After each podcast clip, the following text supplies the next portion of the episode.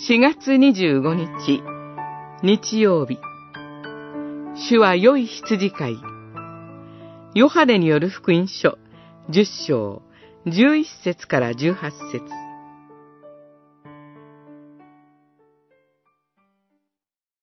私は良い羊飼いである。良い羊飼いは、羊のために命を捨てる。十章十一節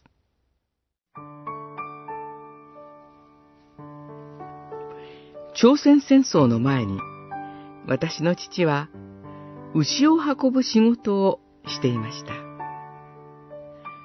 あるよ、山で牛が虎の目を見て動かなくなったため、父は牛を捨てて山から逃げました。シュイエスは自分の羊を持たない雇い人は、狼が来るのを見ると、羊を置き去りにして逃げると言われました。私の父も雇われた人だったので、牛をそのまま捨てて逃げたのかもしれません。しかし、シュイエスは命を懸けて狼と戦うとは言っていません。命を捨てると言われました。まるで死ぬことが目的のように言われました。普段、羊が安全に守られる方法は、羊の門を通って囲いの中に入ることでした。主イエスは羊の門であり、この門から入ると救われると言われました。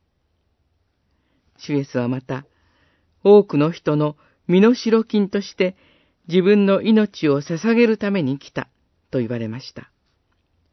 マルコによる福音書、十章四十五節罪の代価である身代金として、主イエスは十字架で死んでくださったのです。そのことによって、羊である私たちは、罪に対する神の裁きから守られます。